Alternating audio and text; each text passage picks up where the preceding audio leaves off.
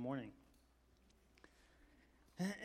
So typically when I tend to, or when I have opportunity to preach, I tend to, in preparation, just as I'm doing research and reading, I'll just kind of jot down notes and kind of let my mind wander through the subject and kind of see where it takes me. And so I just, compile notes and things I want to say, and then I just kind of share them with you. And if you have any knowledge about how the way my brain works, it tends to not be very organized and somewhat disjointed. But yesterday I did take some time and actually took some time to summarize my thoughts and put it in a logical flow.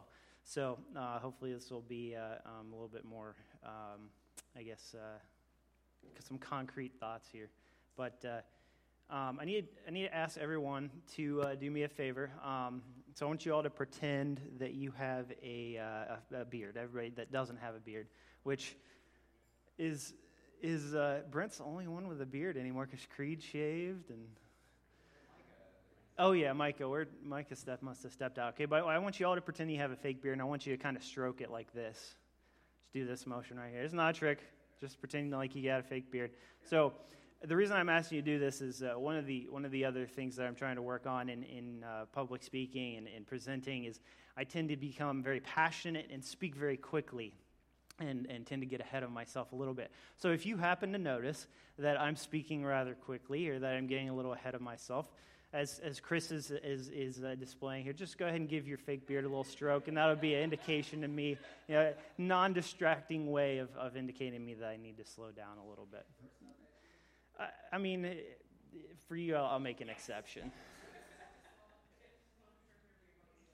You have to also stroke your beard at the same time. So I'm going to continue in our God's Not Read series. For those of you that are not familiar with the series that we're in right now, we are going through some of the passages of the Bible that can be skipped over, that are maybe not addressed directly. It could be topics that are difficult to wrestle with. It could be things that are not easy to apply to our lives today as the church. It could be passages that call us to question ourselves, our own faith, to call into question the character of God, which is characteristic of the passage that I'm going to go through today. But I did want to say that the passage that we're going to go through, as I wrestled with this over the last few days, as I was doing some research and kind of looking at different perspectives on this, it took me a lot deeper than I expected, and this is something that I'm still continuing to wrestle with. And so the ideas that I'm going to present and the questions that we're going to talk about, these are things that I haven't resolved. And so, as we talk through these, I invite you to wrestle with these questions with me. So, the passage that we're going to look at today, and this is in the ESV. So, if you need a Bible, there should be one in the pew back in front of you that you can follow along in the ESV version. But we're going to be reading from 1 Samuel chapter 15, verses 2 and 3. And in this passage it says, "Thus says the Lord of hosts, I have noted what Amalek did to Israel in opposing them on the way when they came up out of Egypt. Now go and strike Amalek and devote to destruction all that they have. Do not spare them, but kill both man and woman, child and infant, ox and sheep, camel and donkey." As Creed likes to say, can I get an amen? I tend to emulate people that I look up to and I want to be like, and Creed's like the smartest guy I know. So I wish I was as smart as Creed. So, what's that? Also tall.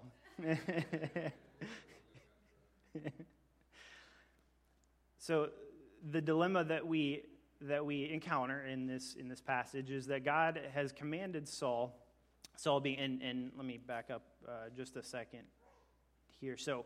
The Lord is speaking, and this is actually Samuel. If you read it in context of the chapter, Samuel is a prophet. He's coming. We'll get a little bit more into the characters here in the story, but Samuel is speaking to Saul and sharing the word of the Lord and saying, "This is what the Lord is commanding you to do." And so God commanded Saul, the dilemma here, God commanded Saul to kill every single person and animal of a particular people group, a.k.a. commit genocide. And so I think we can kind of naturally progress to the questions of, you know, we're questioning God's character in him telling, you know, a human being to kill other people, specifically, you know, completely wipe out an entire people group. Before we dive into some of those questions, though, I do want to provide some background on what's going on here, some background on what we're reading, on the story itself, and on the people involved in this story. So first, we'll look at the book of Samuel itself. The book of 1 Samuel and 2 Samuel were originally one book in the Hebrew. However, the Hebrew text was written without vowels in it, and so when it was translated into the Greek, it essentially doubled the length of the text, and so they had to use two scrolls to contain all of the text in the book of Samuel. That's why we have 1 and 2 Samuel today.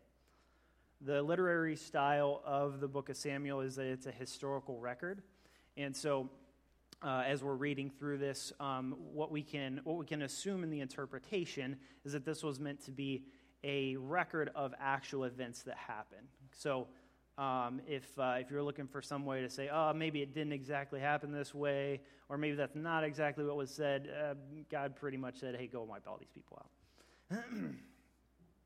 out. There were multiple sources for the content in the book of Samuel, book of 1 Samuel. So there were, don't take pictures of me, it's distracting. So there were multiple sources for the content, and so you can see that in the in how it's compiled, that it's not really laid out in chronological order necessarily throughout the whole book, but that doesn't negate or diminish kind of the point, the narrative that the historians who compiled it were wanting to present. So the point is not a chronological record. But rather taking these events and putting them together and say, hey, this is what we want to present, you know, in this book. These are the things we want to record. This is the important stuff. And so, of course, with multiple sources, some of the authors are unknown, although it is believed that Samuel himself, Samuel the prophet, after whom the book is named, did record some of these. But obviously some of these events happened after his death, so obviously not all of it could have been recorded by him. All right, so next up, we're going to look at the key players here, number one being God. So thus says the Lord of hosts. God being the one in this instance who is giving a command to his people. He is speaking through his prophet, a man that is his voice. And God is the one whose character also we are questioning here, God being the God of Israel, the God of our faith, the Christian God, and this is the God who we have to wrestle with in understanding, like, why is God saying what he's saying in this passage. Secondly, we have Samuel. So Samuel is first off, he is a judge. Previously a judge, he is the last judge of the time of the judges for the Israelite people. He is the last one to act in that role. I don't know that he was specifically called out as a judge, but he was acting in that role for the people of Israel during that time, and this is around 1050 BC, somewhere between 1050 and 1000 BC. And so Samuel is he's a judge. He's also overseeing the transition from the time of the judges to the time of the monarchy in Israel, when the first king was established in Israel. And so he oversees that. And not only that, but Samuel is a prophet. And I would encourage you to look into more about, like, what a prophet is and what that means. But based on the records, both in 1 Samuel and I think in other books of the Bible as well, Samuel is legit. He's a legit guy, not perfect as no human being is, but clearly is called by God, is anointed by God as a prophet. And so we can gather that what he is speaking here in this passage is him giving the actual word of the Lord that was given, that was spoken to him directly by God, transferred to him. That knowledge was transferred to him in whatever way that God decided to communicate that to him. Third, we have Saul. So I mentioned that Samuel oversaw the establishment of the first king. Saul is the first king of Israel. I'll get into a little bit about what's going on with Saul once we get into the kind of the whole story, what's going on with this passage. But Saul is the one that is receiving the command of God. And so Samuel is presenting this message to Saul, saying, Saul, here, this is for you to perform. This is the action that God is calling you to do. He's commanding you to do this. And so Saul is receiving the word of the Lord. And then lastly, we have the Amalekites. So these are the condemned in this passage. So these are the people group that God is commanding Saul to completely wipe out. And again, we'll get a little bit more into who the Amalekites are, but basically these people were a nomadic people. The Amalek was actually a descendant, I think two-generation descendant from Esau, who, as you may know, is the brother of Jacob, son of Isaac, so part of the lineage of Abraham. So they're actually slightly kin to the Israelites, but these people, they organized into their own people group, and Amalek, kind of established his family, his tribe, his nation, if you will. And when I say nation, nations back then referred to a much smaller people group than what you might assume when you hear the word nation today. But that nation being, like I said, nomadic tribal people. But the Amalekites were a people that they really preyed upon the weak, and they really didn't have any sort of honor amongst themselves, even in war. No honor in attacking the people that they attacked. And like I said, I'll get a little bit more into their who they are and kind of some of their actions as we look at the backstory or the whole story here. So, so taking it back to the very beginning, what's led us up to this point of God commanding Saul to completely wipe out the Amalekites. The Amalekites sinned against God, and so that's kind of setting the stage for God's proclamation. And so we can see this. Record of this and record of what exactly happened in Deuteronomy 25:17-19. So God is speaking here, saying, "Remember what Amalek did to you on the way as you came up out of Egypt, how he attacked you on the way when you were faint and weary and cut off your tail, those who were lagging behind you, and he did not fear God. Therefore, when the Lord your God has given you rest from all your enemies around you, in the land that the Lord your God is giving you for an inheritance to possess, you shall blot out the memory of Amalek from under heaven. You shall not forget." And so here we kind of see again the character of the Amalekites, in that not only did they prey upon the weak, but we can see here where they did this to the people of God, the Israelites, as they were on their exodus from Egypt. And so they're traversing the desert, they're weary. You can read accounts in I think the book of Exodus where multiple times they're without food, they're without water, and they're having to depend upon God to provide these things for them in the wilderness. But they're weary and they're moving. There's people on the move, people who are not used to this lifestyle, and so as they're moving along, the Amalekites come and attack them from the rear and attack the people that are more helpless. So they're not even staging warfare against this people group. They're kind of picking them off and taking advantage of their weakness. And this is a theme that we'll see, in other stories in the Bible, as the Israelites are moving into the promised land, the land that God has promised them. And throughout the stories, even of the judges, even into the kings, that the Amalekites were a people that constantly engaged in this type of behavior, and they were constantly also aligning themselves with the enemies of Israel in order to attack them and take advantage of them in situations like this. So the Amalekites have sinned against God, And God made a promise, as we read in Deuteronomy, saying, these people, I'm going to wipe out these people because of what they have done against my people. And so that brings us to the verse that we are looking at today. Saul is commanded to wipe out the entire Amalekite people. So God is saying, it is now time for my promise to be fulfilled, and Saul, I am choosing you to fulfill that promise.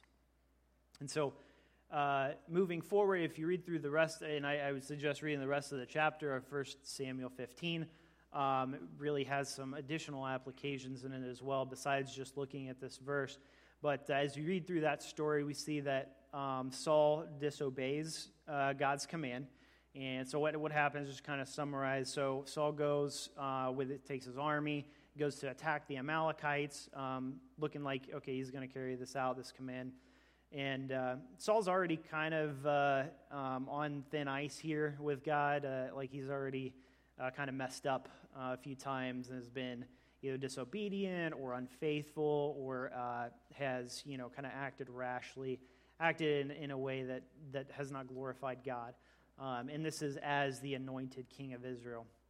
And so Saul goes and he attacks the Amalekites. But instead of completely killing everyone and killing all the animals as God commanded, he put everyone to the sword. And as we'll see later, he did not entirely wipe out the Amalekite people. But he also took the king, King Agag, of the king of the Amalekites. He took him alive.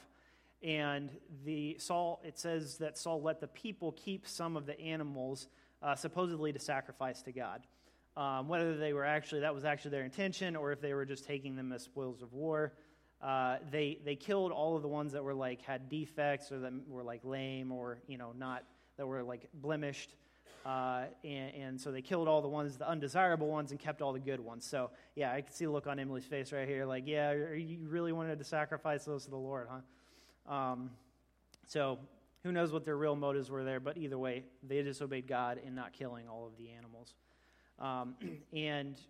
Later on in the story, Samuel actually, it says that Samuel confronts Saul and says, hey, you've disobeyed. And Saul's he says, kind of tries to justify himself and says, well, I took Agag alive, and the people, they wanted to keep all these animals to sacrifice to the Lord.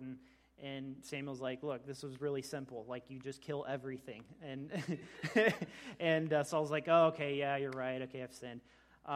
And this is actually where Saul loses God's favor as king, and he says, you're no longer going to be king. Neither you nor anyone from your line is going to be king of Israel, but somebody else is going to be king in your place. And at the end of the story, and I want to include this in here because it was, I thought it was pretty brutal, but it says that Samuel actually takes Agag and hacks him to pieces. So Saul disobeys, but we kind of get this brutal story about Samuel. And again, Samuel's a judge; he's a prophet, so he's not a warrior. But without this part of the story of Samuel hacking Agag to pieces, we would have missed out on gems like this one here. So I don't know if you could see, you got Samuel over top of Agag here, you can see a limb butchered off and cut his head off. So. No real relevance to the story. I just thought that was pretty metal. That's pretty metal. So, come on. All right, so Saul disobeys God's command, but later in Second Chronicles, there's reference to the destruction of the remnant of the Amalekites, and so God's promise is finally fulfilled through, I believe, either one of the kings or one of the rulers of the people of Israel later on down the line. And so here's the story. Here's the context, kind of setting up the context for this verse and why God is commanding Saul to do this.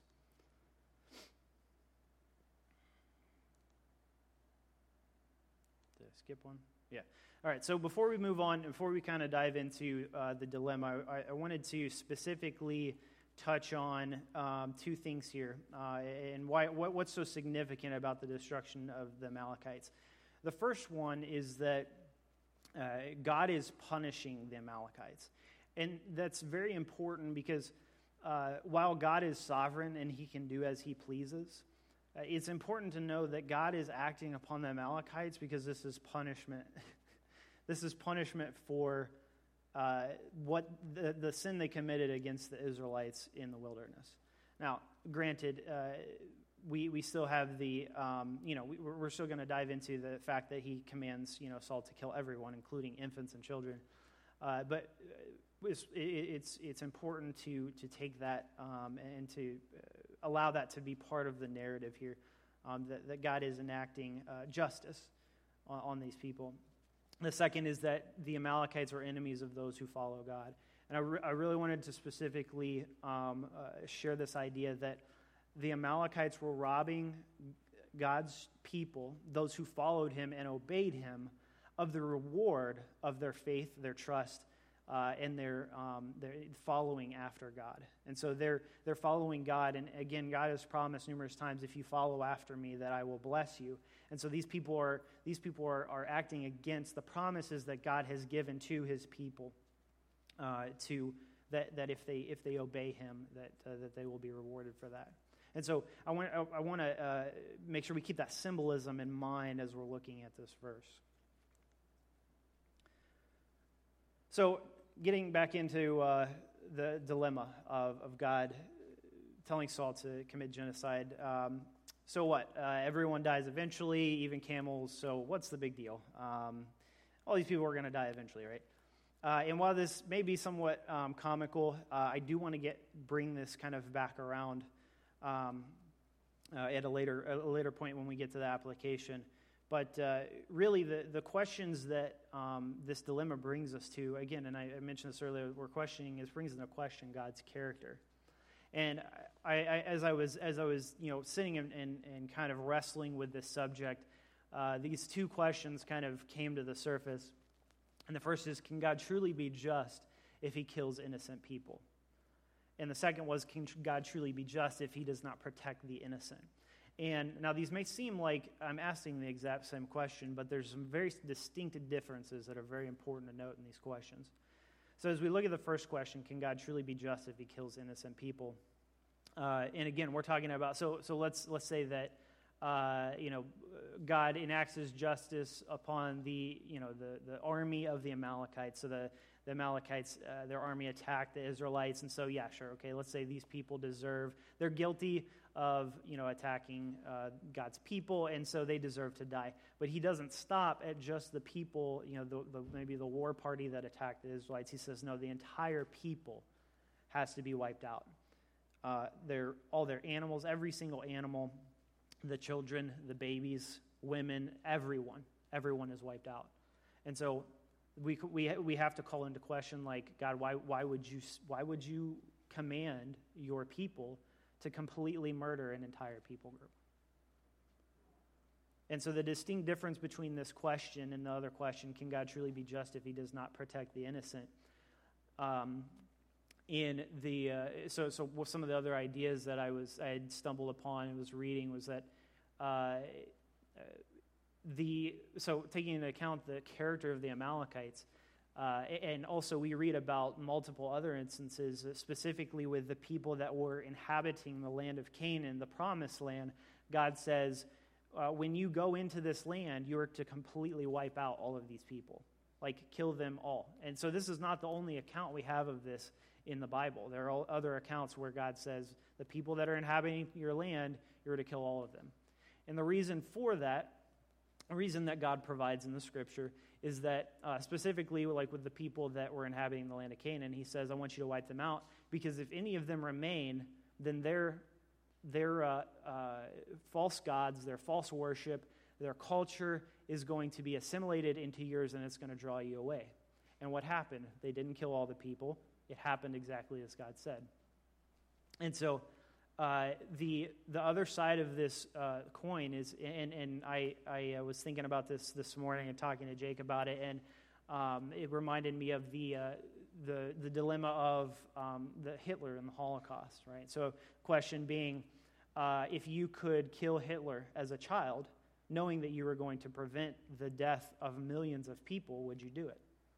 And as Jake put it, if you had the chance to become the murderer that Hitler was, would you do it to prevent him from becoming the murderer that he was? And so we are faced with this dilemma of, God commanded his people to kill children, but what would the world look like today if he had not? If these people had not been wiped out, like what could have happened that would be worse than the world is today? And so we have this tension between these two ideas of God killing innocent children, and yet what may have happened if he didn't. And this is the thing I was wrestling with. This is the point I finally got to yesterday. I was spending some time on it in the afternoon. I thought, okay, I have a pretty good idea where I'm going with this. And then I was doing some more research, and I was like, well, crap, now I need to get in. Now I need to dive a little bit deeper into this. And honestly, this is what I mentioned that I'm wrestling with and will continue to wrestle with, because I don't have an answer to, either of these questions. I don't have a break in the tension between these two notions, these two ideas. But that's not where I'm going to leave you today. So going into the application of this story. So while we will continue to have this tension between the actions that God commanded his people to take, what we can glean from the scripture is that God alone reserves sole right to take life. So God is very specific in the Bible when he says, you shall not murder. You shall not enact your will, your judgment, or your condemnation on others by taking their life. That is mine, and that is my right, and my right alone.